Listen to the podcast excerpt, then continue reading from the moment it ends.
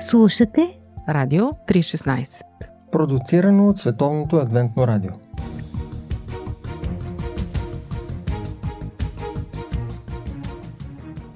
Вероятно всеки има някаква любима книга.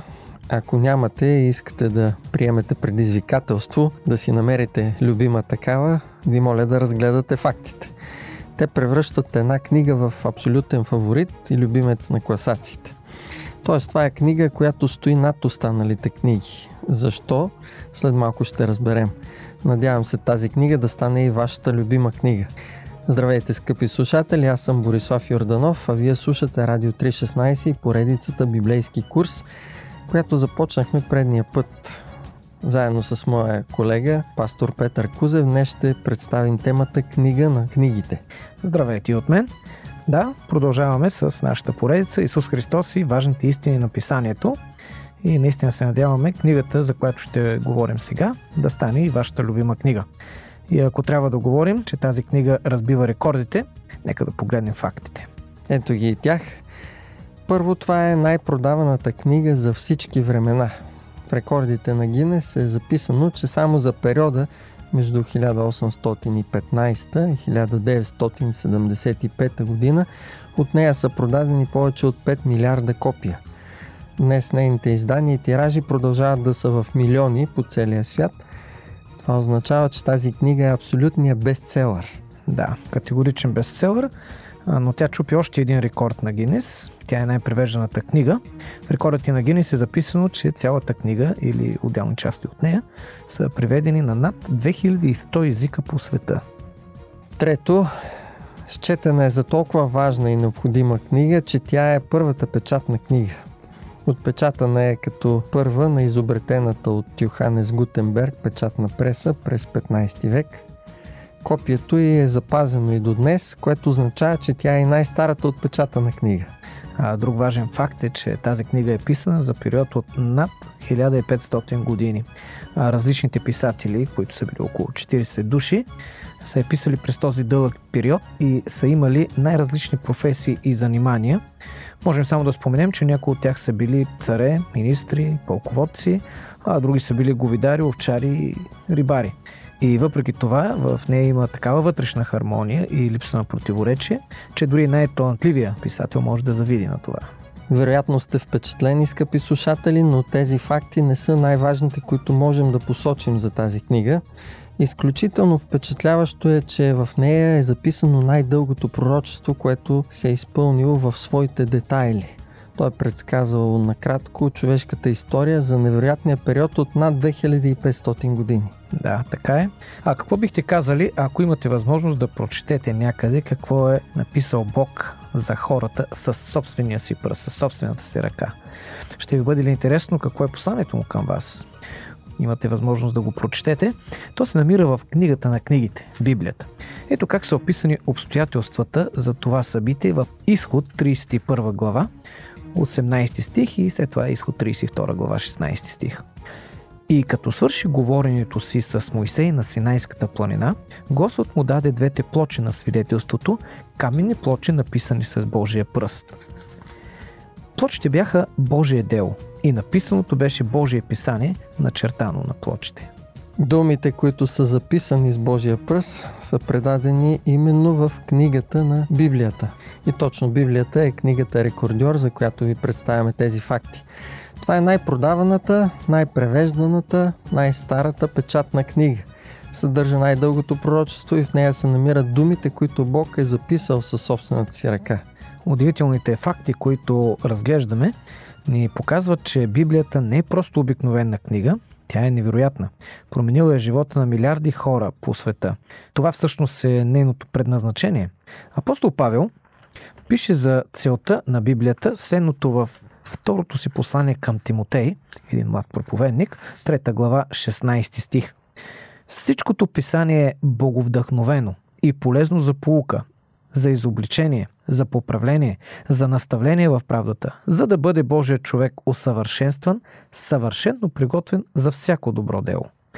Всички тези ползи от Библията за нашия живот, промяната до която ни довежда нейното изучаване, имат една единствена причина. Павел я описва с думата боговдъхновение. Буквално това означава вдъхната от Бога. Тоест Бог предава своите истини на хората, писателите, и чрез записаното в книгата то достига до нас. Как става това всъщност, Боби? Да, приготвил съм обяснението на апостол Петър. Той казва във второто си послание, първа глава, 21 стих, че светите човеци са говорили от Бога, движени от Светия Дух. Тоест Бог избира хора, наричани пророци, които получават вести от Него. Те ги записват и тези записи съставляват Библията, която ние имаме днес. Святия Дух представя видения, сънища или пък директно дава указания какво да бъде записвано. Понякога умовете на пророците са изпълвани с мисли и съвети, които Божия дух подтиква те да предават на другите, устно или пък писменно. Да. Божията цел със всичко това е да разкрие своите идеи, своите мисли, своите намерения. Един древен пророк, пророк Амос, изразява категоричното желание на Бог да информира всички на земята за своите планове. В едноименната си книга, тя се казва Амос и се намира така в секцията на така наречените малки пророци в свещеното писание. Амос 3 глава 7 стих. Неговите думи там са следните. Наистина Господ Йова няма да направи нищо без да открие своето намерение на слугите си пророците. А ако желаем да разберем какво планира Бог за бъдещето на планетата, трябва да се запознаем с неговите идеи, отразени в Библията. Mm-hmm. А, още по-важно е, че Бог има план за живота на всеки човек. За съжаление, липсата на познание за този план много често превръща животът ни в един кошмар. Като споменаваш за живота като кошмар, се сещам за една история за мъж на средна възраст, който отива в магазин за обувки Продавача веднага се отзовава и го пита с какво може да му е полезен. Мъжа просто отговаря, дайте ми да изпробвам някакви обувки номер 39. Mm. Консултанта казва си изнадано, но господине, вие, вие изглежда носите поне 42 номер. И аз нося този, между другото. Мъжът обаче е категоричен. Просто ми донесете нещо 39 номер. Продавача свива рамене и съответно се подчинява клиентът винаги има право. Да. След като с големи усилия успява да напъха краката си в обувките, той се изправя и казва на очудения продавач. От данъчната служба конфискуваха къщата ми, сега се налага да живея в тясното жилище с тъщата. Бизнесът ми фалира окончателно, а дъщеря ми избяга с най-добрия ми приятел. Единственото удоволствие, което ми остана, е като се прибера вкъщи вечерта, да си свали обувките от краката и да си отдъхне. Тази да. история повдига някои въпроси. Може да се запитаме, стягат ли ни обувките, объркан ли е животът ни, изпитваме ли затруднения да намерим вярната посока. Да, и ако в един преносен смисъл ни стягат обувките, и се чудим как да живеем, просто трябва да проявим интерес и да прочетем това, което Бог е дал в Библията за нас. Всеки от нас може да разбере как да живее и да подреди живота си, така че да бъде в хармония с Божия план. Библията ни учи как да имаме един пълноценен и смислен живот, независимо от обстоятелствата, които ни връхлитат. Всъщност целта на Библията е да можем да общуваме с Исус Христос. Да. Той избира да ни говори чрез тази книга и ние имаме основателни причини да кажем, че Бог наистина не може да ни говори директно. Ще представим причината за това в следващите предавания, но сега нека покажем ефекта, който би се получил, ако той ни говори директно с глас. Преди около 3500 години Бог проговаря на една голяма група хора. Те са толкова ужасени и изплашени от Божия глас и от Неговата слава, че молят своя водач пророк Моисей със следните думи. Те са записани в изход 20 глава, 19 стих. Ти говори на нас и ние ще слушаме, а Бог да не ни говори, за да не умрем. Затова Бог използва пророци, подобно на Моисей и на други, които записват Неговото Слово, а ние го изучаваме, за да разбираме намеренията му. Скъпи слушатели, ще продължим нашето предаване и темата за Библията след малко.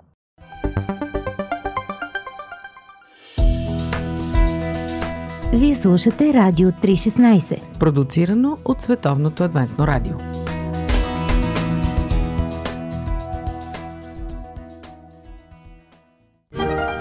Библейски послания. Истини от книгата, която съдържа най-важното. Едно предаване на Радио 316.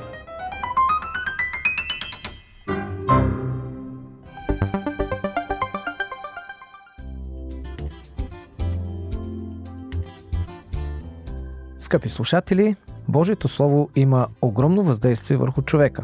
То е сила, която действа в нас, за да ни променя и обновява. Докато четем, ние чуваме тихия глас на Исус, който говори на сърцата и умовете ни, водени към избори и решения, които са в хармония с плановете му за нас. Този процес е описан по следния начин от апостол Павел в посланието към евреите, 4 глава и там 12 стих. Божието Слово е живо, деятелно, по-остро от всеки меч, остари от двете страни, пронизва до разделяне душата и духа, ставите и мозъка и издирва помислите и намеренията на сърцето. Когато изучаваме Библията и приемаме написаното в нея като Божий глас и Божие Слово, ние общуваме с невидимия Бог. Най-добрите идеи, най-правилните насоки и най-подходящите съвети, от които се нуждаете, са на ваше разположение. Абсолютно точно казано, Пепи. Днес хората може да кажем, че плащат на специалисти по психология и на терапевти, за да получат помощ, да получат някакви съвети, а мнозина не знаят, че имат на свое разположение достъп до най-добрия психолог и терапевт Бог, Да, безплатно. Който това. ни съветва чрез Библията.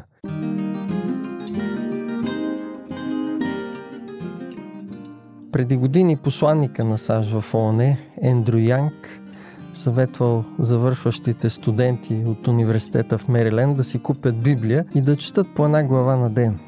Никак няма да ви навреди, казва им той.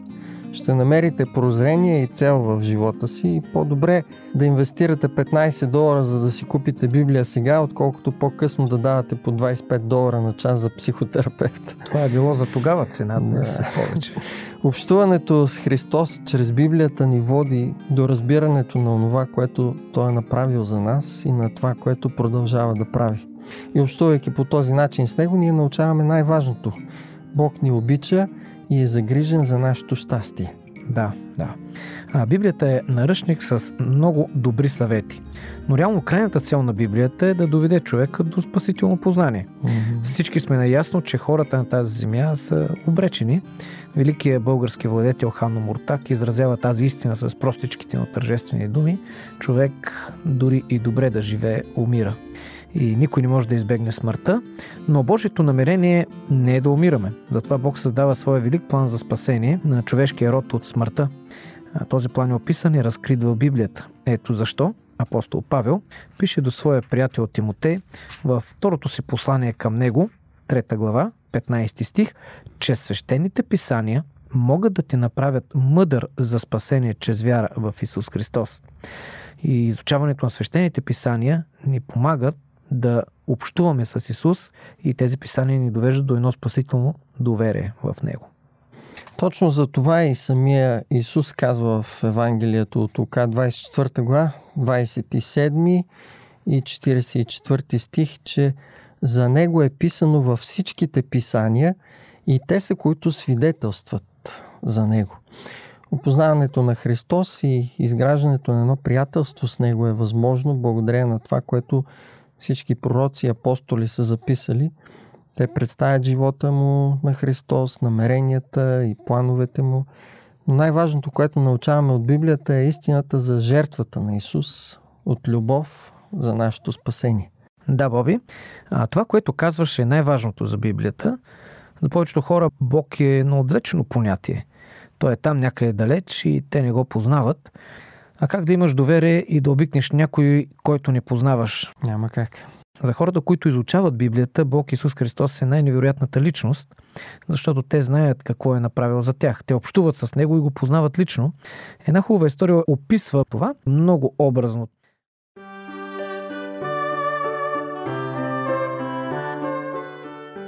Един принц си търсил подходяща съпруга. Случило се да премине веднъж със своята карета през бедно село. Така забелязал една красива селска девойка. От тогава започнал да наблюдава това момиче и скоро се влюбил в него, но реално съществувало проблем. Как точно да й поиска ръката? Това е въпрос. Да. Можел да й заповяда да се омъжи за него. Той бил цар. Но той искал съпруга, която да се омъжи от любов, а не от принуда. Можел да се появи в селото с свитата си, с целия си блясък на принц, На бял кон. на бял кон, но тогава как да разбере, че тя наистина го обича като човек, не е просто впечатлена от царския му блясък, както и днес хората се впечатляват от блясъка. Накрая му хрумнала една идея. Свалил си царските одежди и облякал прости дрехи, отишъл в селото и заживял там като обикновен човек. И докато живял и работил там, той и момичето станали приятели, близки приятели. Споделяли един с друг своите интереси и разговаряли за своите безпокойства. Малко по малко девойката се влюбила в младия принц, не защото знаела, че е принц. Тя не знаела това, а се влюбила заради самия него. Тази история е притча за добрата вест. Небесният владетел, Исус Христос, оставя своята царствена слава и става човешко същество, което живее с нас на земята. Той идва, за да може да го опознаем и да го обикнем. Точно това е основното. Животът на Исус и делата му, описани в Библията, имат жизненно важна цел. Апостол Ян пише в Евангелието си в а, 20 глава, 31 стих, че тази цел е за да повярвате, че Исус е Христос, Божият син, и като вярвате да имате живот в Неговото име. Да, и единственият начин да се възползваме от това, което Исус прави за нас, е като имаме доверие в Него и Неговото Слово, Библията. Исус Христос убеждава своите ученици да вярват на Писанията. В Евангелието на Лука, 24 глава, 25 стих, четем О неразбрани и мудни, бавни по сърце, да вярвате всичко, което са говорили пророците. Бог винаги се грижи неговите служители и пророци да записват вярно това, което им предава. Затова записаното е наречено истина.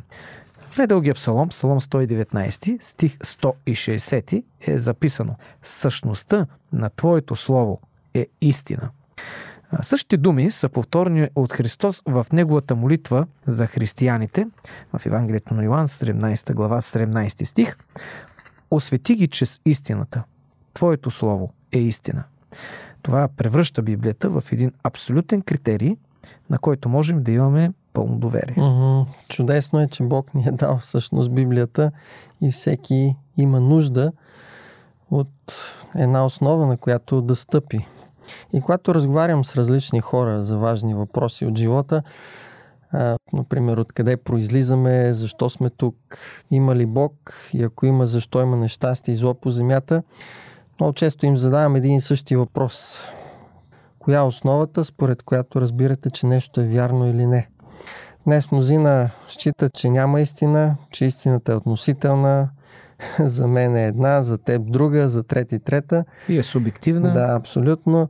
Така човек издига самия себе си за един критерий за истината и това е едно нещастие за хората да мислят по този начин, защото в този свят нямат сигурност, объркани са и това винаги ги наранява по един или по друг начин. Да, и за разлика от тези хора, които нямат сигурност, християните имат здрава и сигурна основа.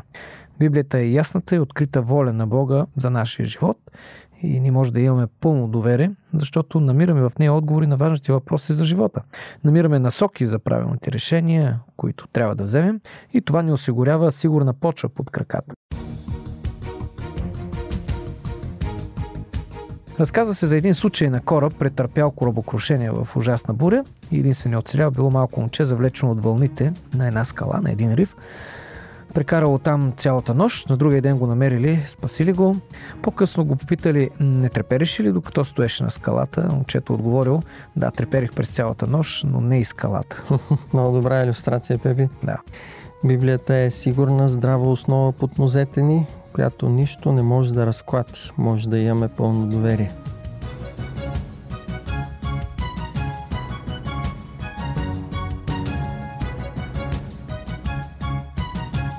Скъпи слушатели, следващия път ще продължим темата за Библията. Ще разгледаме как да разберем какво Бог ни казва чрез нея. Да, и за това не пропускайте да ни слушате отново по Радио 316 с поредицата на библейския курс Исус Христос и важните истини на писанието. С вас бяха пастор Петър Кузев и аз Борислав Йорданов. До чуване!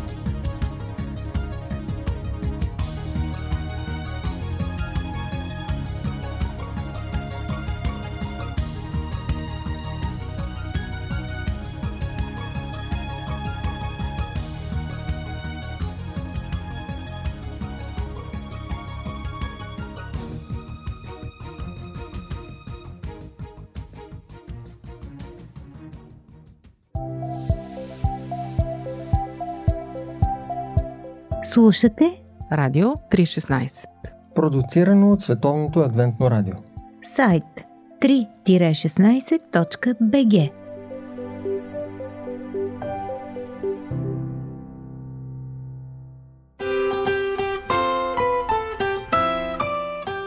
По пантофи.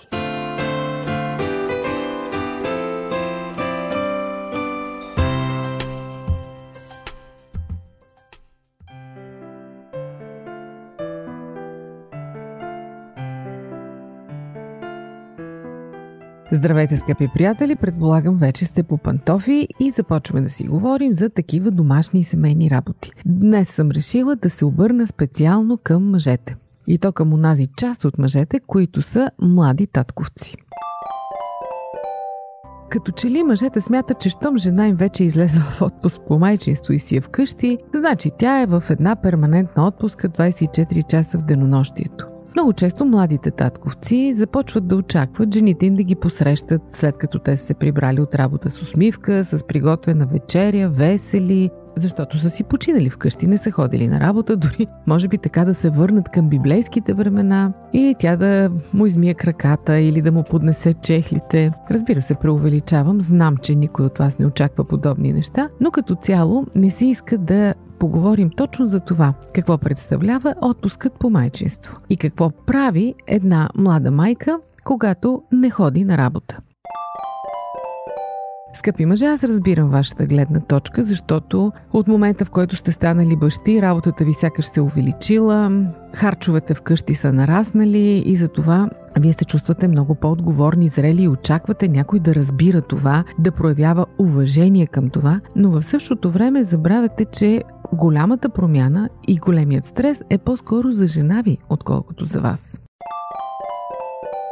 За да бъде един човек щастлив, трябва да може да контролира живота си. Когато вече не може, когато изпусне нещата от контрол, това му причинява ужасен стрес и по никакъв начин не може да е щастлив. Това е ключът към оптимизма, към успешния живот и така нататък. Разбира се, под контрол не разбирам някакъв военен термин. Това по-скоро означава вземане на решения и изпълнението им, възможно за изпълнението им. И сега първата новина за вас. Когато вашата жена е в отпуск по майчинство и си стои от дома, има много малки възможности да взема решения и да ги изпълнява. Например, тя може да планира да отиде да пазарува или пък да потренира, за да си върне добрата форма от преди раждането, докато детето спи след обяд.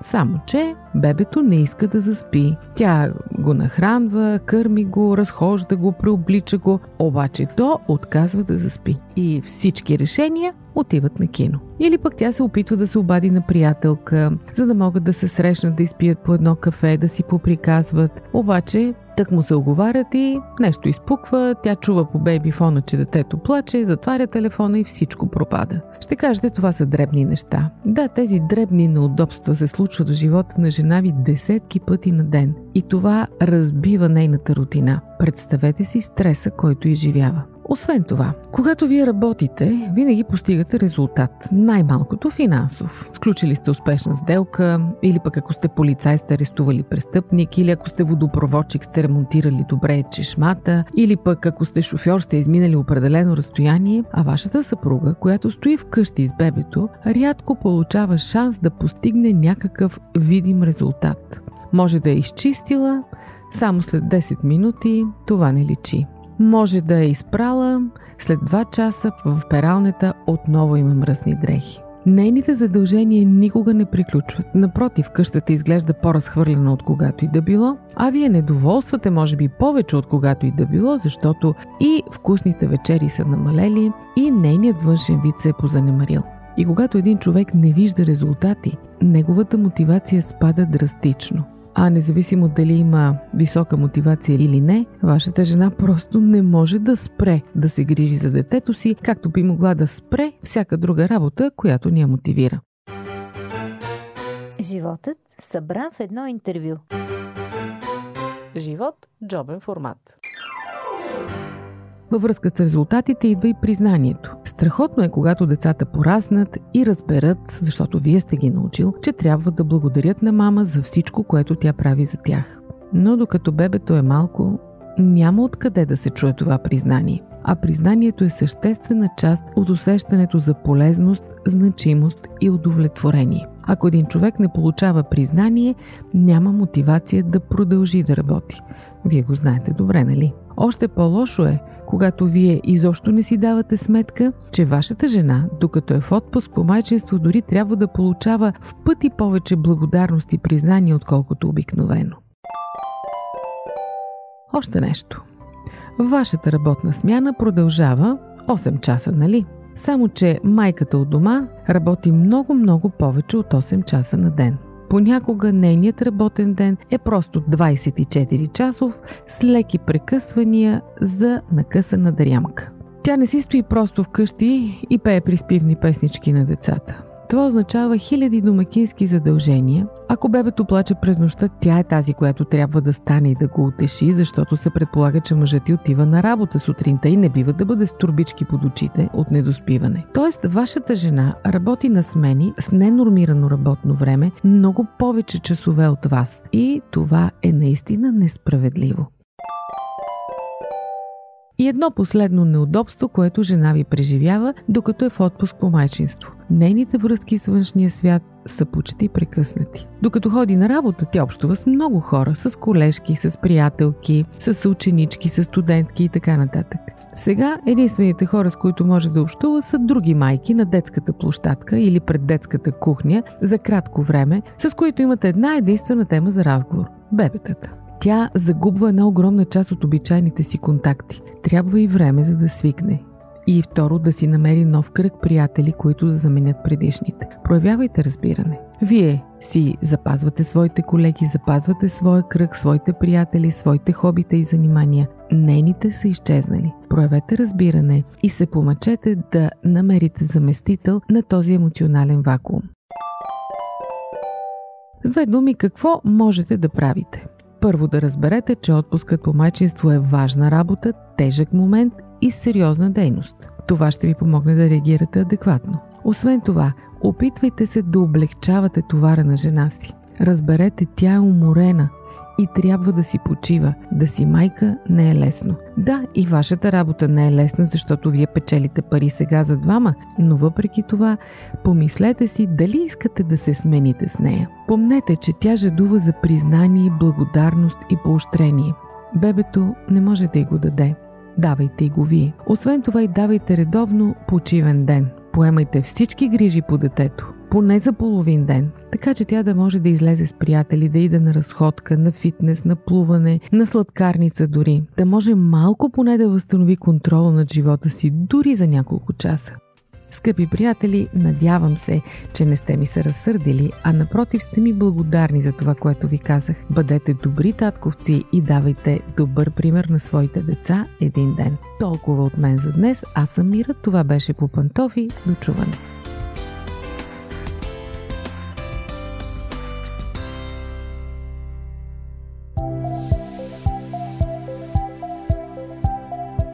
Радио 316. Продуцирано от Световното адвентно радио. Сайт 3-16.bg